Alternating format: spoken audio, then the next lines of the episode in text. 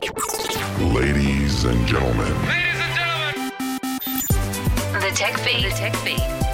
With Andy Wells. Shopping online isn't just limited to buying products from traditional websites, as many businesses are now branching out to social media platforms like Facebook and Instagram.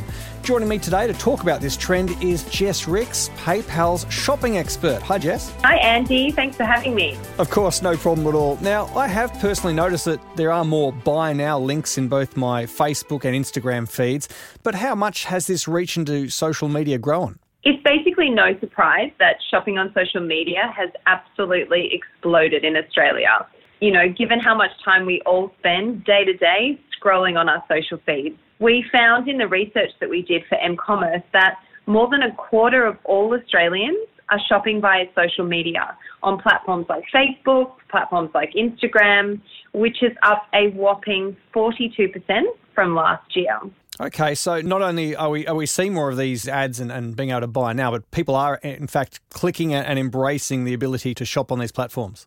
They absolutely are. They're totally embracing it. So, shopping via social media is really fast becoming a reality of every single day life. Australian social media shoppers are spending on average $121 per month via social channels, which is quite huge.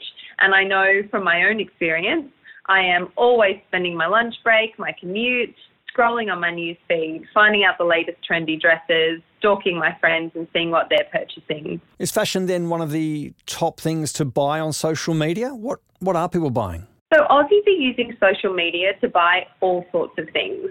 We found the most popular categories are clothing and accessories, health and beauty, as well as tickets and experiences like that.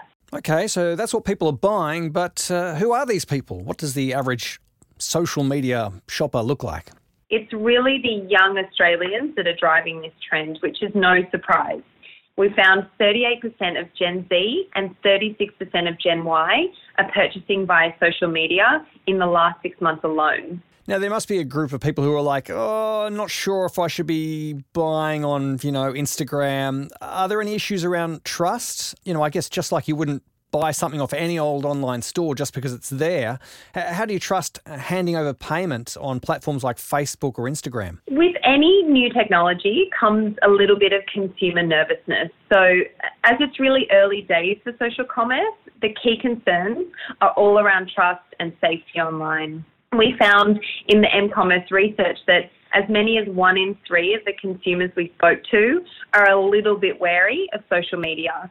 But on the flip side, almost a quarter of all consumers would be totally happy to purchase via social channels if they could use their PayPal account for the safety and convenience factor of it. Okay, so how do you make sure that that experience is safe and trustworthy? PayPal works really hard to educate consumers on how best to stay safe when purchasing online.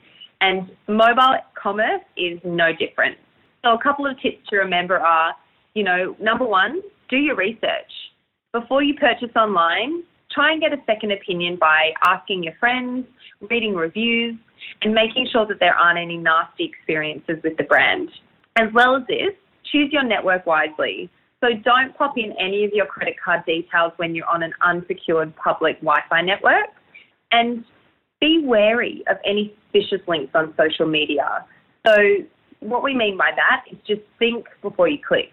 And obviously, last but definitely not least, is try and use a secure payment provider like PayPal. So, PayPal can not only help you check out quickly, but will keep your financial details protected and will really let you shop up a storm in whatever social channel you choose. So I guess then, rather than uh, sharing uh, your credit card details across many different stores uh, by using a your PayPal account instead, you're just really giving those details to one uh, trusted identity. Exactly. So you're just adding another layer of security to the social shopping that you want to do. The Tech Feed will now terminate. Visit techdaily.com.au. Just before we go, I have to ask about your title. You are PayPal's shopping expert. What's the learning pathway to being a shopping expert? I think you just have to be very good at spending your money online. Most of us qualify. uh, anyway, Jess, thanks again for joining me today. My pleasure. Thanks for having me, Andy.